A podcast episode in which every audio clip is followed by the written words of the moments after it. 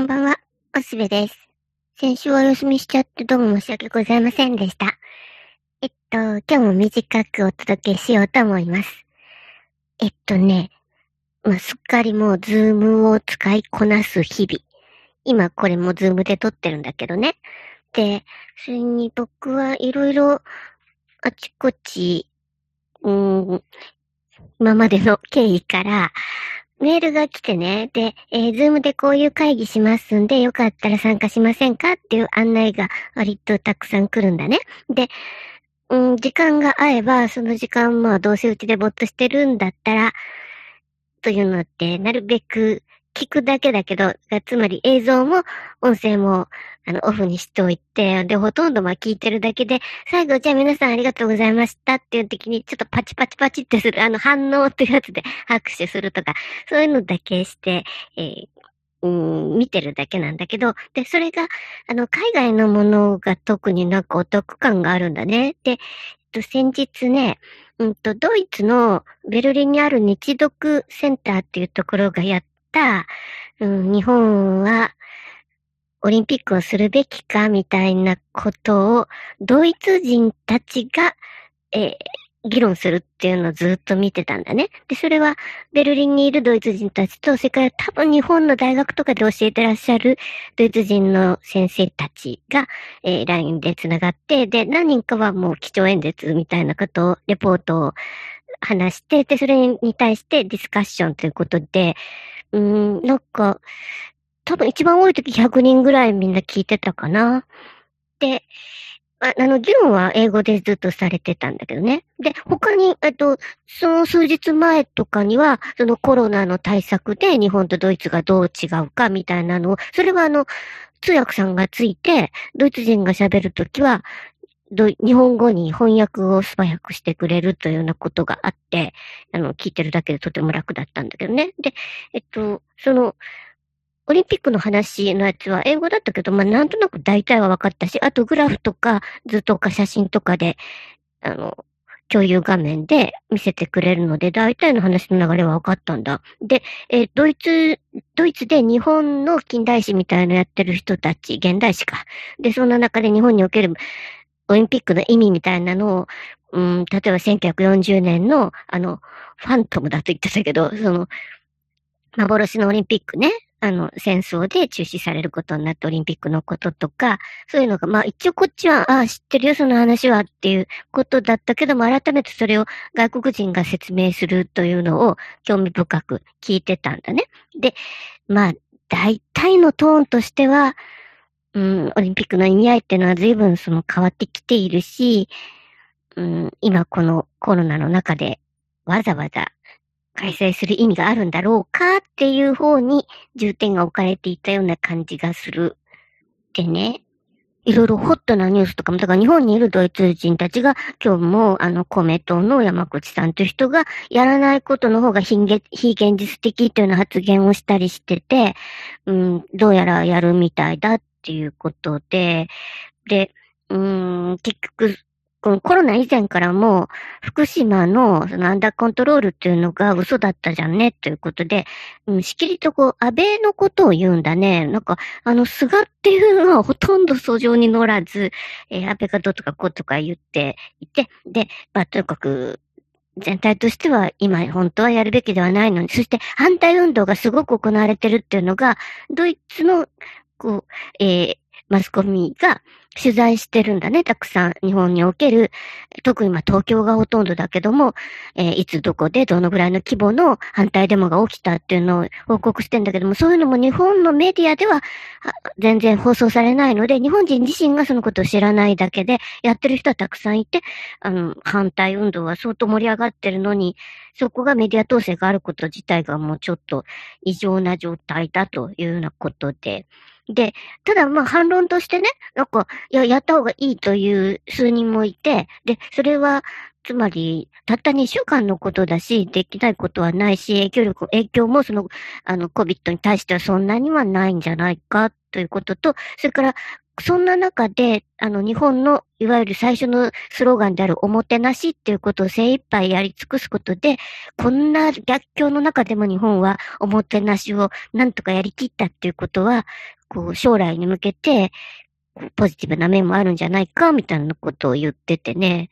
うん。で、僕も金がね、オリンピックのことわーわー言ってるけど、たった2週間のことなのにと、うん、良くも悪くも、なんかいろんな、なんか、うん、施設を壊しちゃったりさ、あの国立競技場なんて素晴らしかったのに、あれをわざわざ壊して、ペコペコのを建てちゃって、たった2週間のことだったのに、とか、いろいろ、なんか、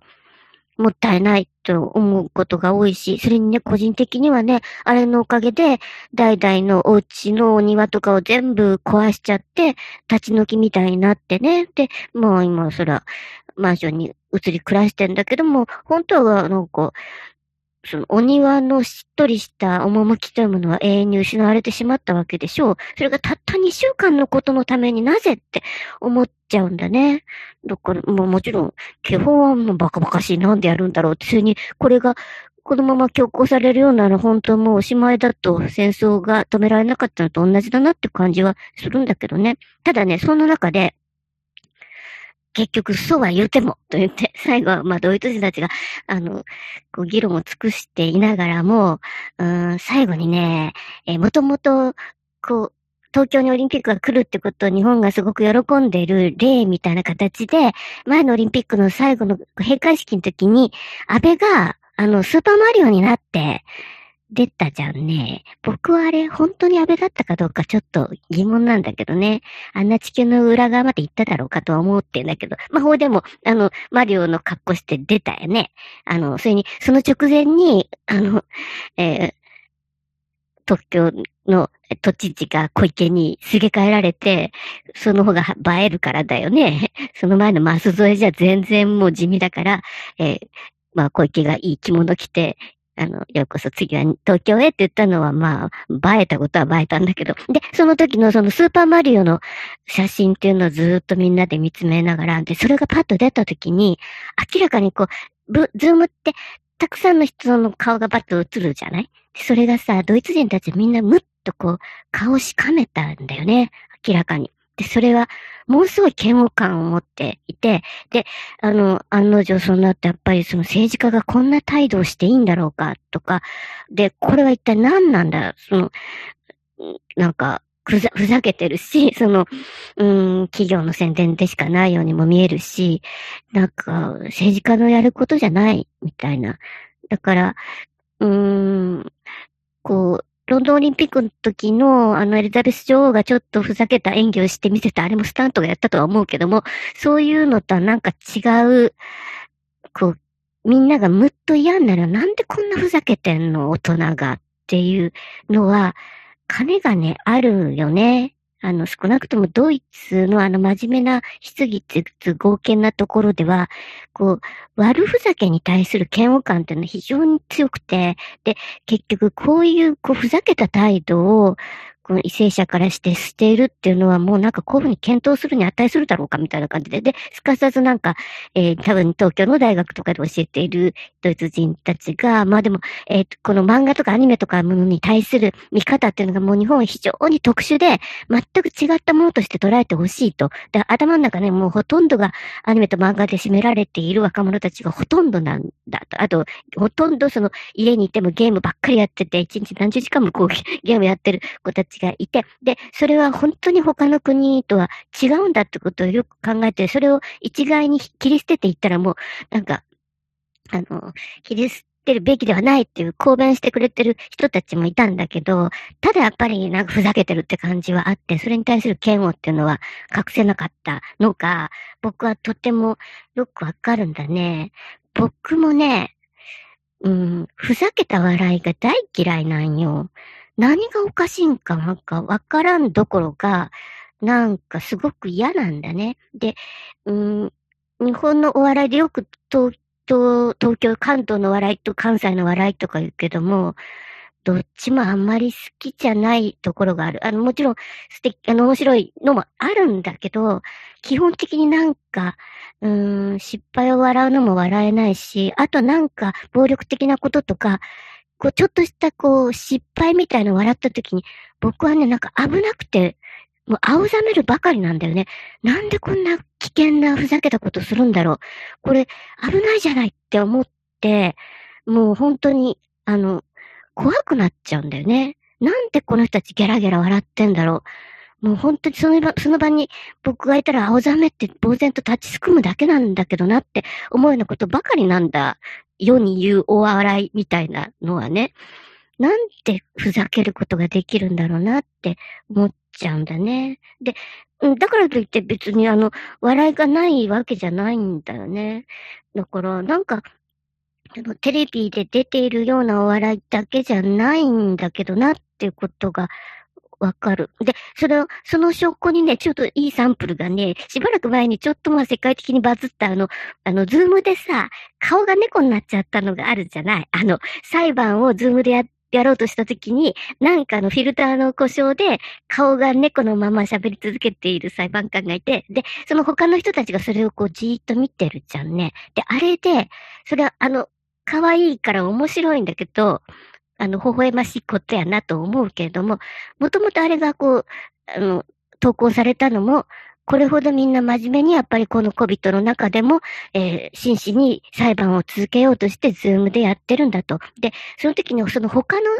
こう、その状況を、が、そのフィルターが外れることを待っている、その、あの、猫の顔した人が、えー、え、I'm not a cat とか言って、これ、私は猫ではありませんとか、真面目に言ってるんで、で、分かってますよ、みたいな感じで、こう、うん、一人はなんか、やれやれ、早くやってくれよ、みたいな顔はしてるし、もう一人は早く、なんとか状況を改善してほしいっていう感じで必死だよね。で、あれが本当は普通だよ。真面目な仕事をしている人たちだったら。